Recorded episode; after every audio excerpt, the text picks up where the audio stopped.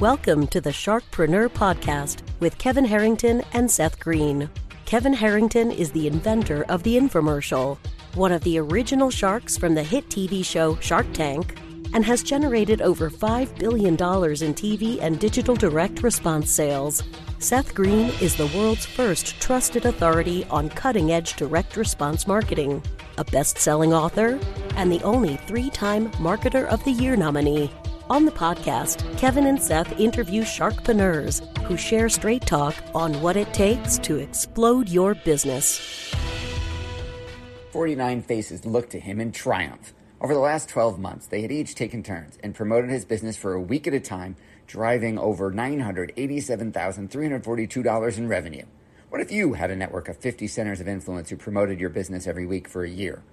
Grab your copy of the number one Amazon best-selling book, The Ultimate Guide to Growing Your Business with a Podcast, at 33% off the Amazon price by going to ultimatepodcastbook.com. Again, that website for 33% off the Amazon price is ultimatepodcastbook.com. Welcome to the Sharkpreneur podcast. This is your co-host Seth Greene. Today I've got the good fortune to be joined by Quentin West. Quentin, thanks so much for joining us. Thanks for having me, Seth. Our pleasure. So you are up to some really cool things in the world. Tell our viewers and our listeners a little bit about what you're doing. Yeah, so basically we run an Airbnb business, but we do things a little bit differently. So instead of buying the properties, we rent properties and then sublease them on Airbnb. So we don't have we don't have to have 20% down. We don't need good credit. We don't need any of that typical stuff that you need to get into this industry. Okay, so you, if I heard you correct, if I understood what you said, you are renting properties and then re-renting them out on Airbnb. Did I get that right? Exactly. Okay, so that's awesome. Let's go back in time for just a minute. How did you get started? Yeah, so funny story. I never intended on being an Airbnb investor. Um, I had a house that I lived in and I was in between jobs and I couldn't afford my house payment. And one day I met with a friend to just get some coffee and talk things over. Uh, didn't have a real agenda, was just wanting to hang out with a friend. And he talked about a house that he inherited and he had put it on Airbnb and it was making great money. And it was right down the street from my house. And I thought in my head, well, if this guy can make that that amount of money on this property, then I'll just move back in with mom and dad, put my place up on Airbnb, and then hopefully I can make my house payment this month. And the first month I didn't just make my house payment, I profited a thousand dollars. The second month I profited fifteen hundred dollars. And at the time I was only making two, three grand a month at my full-time job. So this was like I thought I was rich. And so I started looking for ways to try to buy other homes. I didn't know about arbitrage yet. And so I was looking into subject two, buying houses with no money down, all this creative stuff that eh, can be kind of overwhelming if you look at it from a non investor point of view. And then somebody was talking about arbitrage online. I was like, what is this arbitrage thing? So I dug deeper into it. I figured out what they were doing. I went straight to Zillow, started contacting owners that were leasing properties very similar to mine. And within seven days, I signed my first lease. Okay, so out of desperation, you rented out your home on Airbnb and were cash flow positive right away and kept doing it. And, and then obviously decided, hey, I want to do more of this. Um, I got to ask, what area of the country do you live in? I'm in North Carolina. Okay. Um, so obviously a popular enough place that you could rent out for more than your mortgage and have a significant positive cash flow. Yes, but I'm not in a vacation rental market like you might be thinking. I'm in a smaller market. Most of our clients are uh, like victims of fire and flood. If if they have a house fire or something like that and need a place to stay temporarily, uh, weddings. We have a lot of corporate travelers, so not many people for vacation. Okay, so that helps. Um, and obviously make it more anyone could do this type of thing as opposed yeah. to living in Maui or something. So your are the, and is there enough activity to sustain at least that property like year round or is it seasonal? No, so we have maybe two or three slow months throughout the year, but we still make money during those months. Uh, the most or the least that we ever make on any of these properties is maybe six or eight hundred dollars a month in profit. So year round, we're pretty consistent. Uh, and there is enough demand where I mean we have 35 units in the same general area. So there's there's plenty of opportunity to keep growing and, and even into other cities and states. Okay, so I was then going to ask how big, how much have you, have you expanded in the same geographic location? And so 35 rentals in the same geographic area, is that correct? Yes, and then we have four more that are spread out across the state. Have you been to all 39 places? Uh yes, I have. Not frequently, but I I've been there at least once to all the properties. And how are you marketing those to get tenants on Airbnb? How are you finding the properties? And then obviously there's got to be some like you've got to it's got to be cleaned every time someone comes in and go, goes out and you might have to change the code on the door. I mean, how does all that stuff work? Yeah, so I have a team of 11 people right now.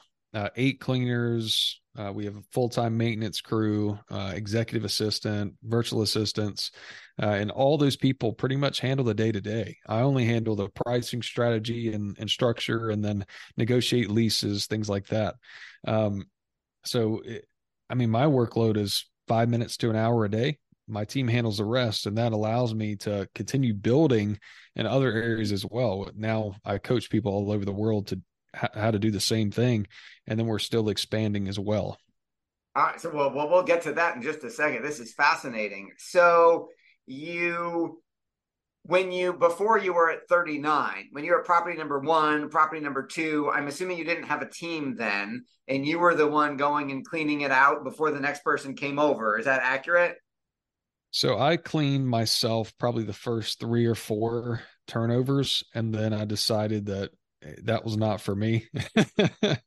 and so that's when I started hiring out uh, local companies at first. And then around 25 units is when I started hiring my own in-house cleaners uh, and avoid avoiding that upcharge uh, of like 50 to 70 dollars per cleaning.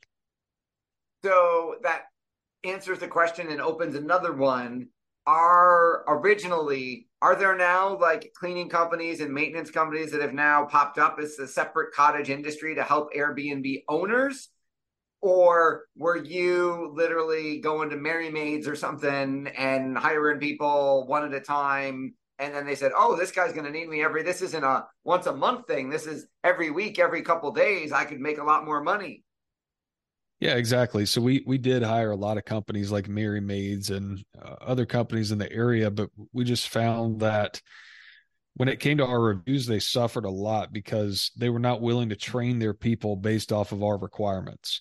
And that's why we started doing things in house because we were having to pay inspectors or I was having to go inspect the homes myself to make sure that the quality was there when instead we can just take everything in house, train them exactly how we want them to clean the property, uh, where they follow a, a strategic checklist to make sure they don't miss anything. And then our reviews instantly boosted up. We made more money and our business continued to scale.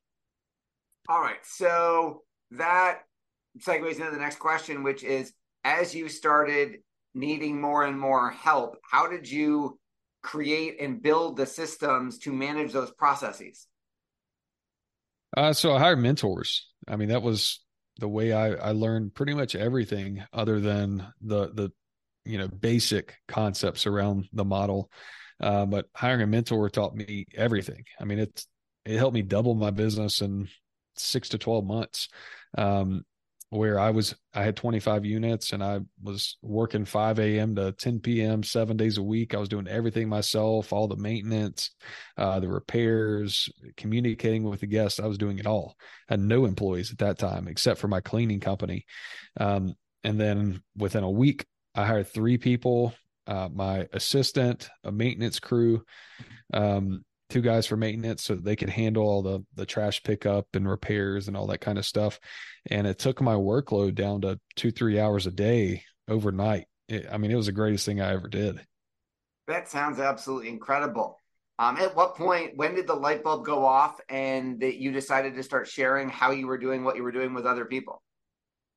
Um, so at first it started slowly. Um, just in conversation with friends and you know people start talking when they hear that you're you're doing something big um and people started reaching out wanting to get coffee to get lunch uh, to pick my brain. And every day. and after, after a while, I was like, dang, I'm, I'm doing 10 meetings a week to get my brain picked for free. I'm just going to start charging for this. And so, you know, we started at a basically dumb level price. Um, had some success, got some great testimonials. We increased price over time. Um, and now we have, you know, students all over the place. Uh, it, I just kind of fell into it really. People reached out to me at first, and now we do our own outreach. That's absolutely incredible. How many students, if you don't mind me asking, and you don't have to answer, but ballpark, how many students have you helped start implementing your strategies? Uh, I would say probably around 150 at this point. Wow. And tell me a little bit about what that mentorship or coaching program or course, whatever that, what does that look like? Yeah. So everything is um, specific to the client because we have some people that come in with properties already. Like I, I just got off a call with a client that has 20 properties. Um, and they're in, uh, I want to say Barcelona. And so we're helping them no matter your location, you're using the same platform. As their listings increase their search engine optimization, their traffic, all that kind of stuff, it equals to more money in their pocket. And so we're doing the same thing with people all over. That is absolutely incredible. You now have a whole second business. And with all the success you've achieved, what's your biggest challenge now? Uh, the biggest challenge is just things that break. You know, as you continue to grow, um, start work before at at 10 units don't work at 20 units and so it's always learning a new system uh, figuring out where the the weakest link is and repairing that um, delegating things so we have a full library of things that i've delegated where i've taken a video myself teaching future people. Even if i haven't delegated it yet i'll record myself uh, doing that process so that when i do hire somebody i can say here's the video. This is exactly how you input a new listing. That way it's a easy process and i'm not having to jump on a call every single day to go over the same process that i did the day before. I love that you've learned the lesson of build the system record it as you do it so that others can do it too and you're not stuck doing it yourself forever. Your your passion is obvious. What do you like best about what you're doing? Uh, the best thing about it, honestly, is just helping people get out of bad situations. I mean, I have recently we retired two or three people. Um, the one that comes off of my mind first is Carter. He's a 23 year old guy. He was working construction. We met at an event. Uh, he had been trying to get into the Airbnb business for eight months. And then he joined our program. And within two weeks, he had two properties. Within four months, he had four properties. Now he's full time. He's making 4500 a month in profit on Airbnb uh, within four months. And now he can do what he loves. He can travel. He has way more freedom than working a nine to five in construction. And he's so much happier because of it. So that's really uh, the most fulfilling part of it. That is fascinating. Um, we know your time is incredibly valuable. We greatly appreciate you spending some of it with us. For our folks who are watching and listening and want to learn more about all things Quentin West and how they can get started in the Airbnb business, where is the best place for us to send them? Yeah, send them to my Instagram. It's Q Deals Homes. Uh, my name's William West on Instagram. Just shoot me a message saying, "Hey, I heard you talking to Seth on the podcast. Would love to, you know, learn more about how I can get involved." Awesome. Well, this is Seth Greene from Sharkpreneur here with Quentin West from Q Deals Homes on Instagram. Quentin, thanks again for joining us. Thanks so much, Seth. Thanks everybody for watching or listening. We will talk to you or see you next time. Why do so many businesses struggle while others seem to explode overnight? Do you wish you had the secret to this type of exponential growth? Now, I've scaled more than 20 businesses to over $100 million, and it's not just luck. In my new book with Mark Timm, Mentor to Millions, you'll learn the repeatable framework I use in all my business ventures for massive success. Order at kevinmentor.com and get over $1,000 in bonuses. Head to kevinmentor.com. This podcast is a part of the C Suite Radio Network. For more top business podcasts, visit c-suiteradio.com.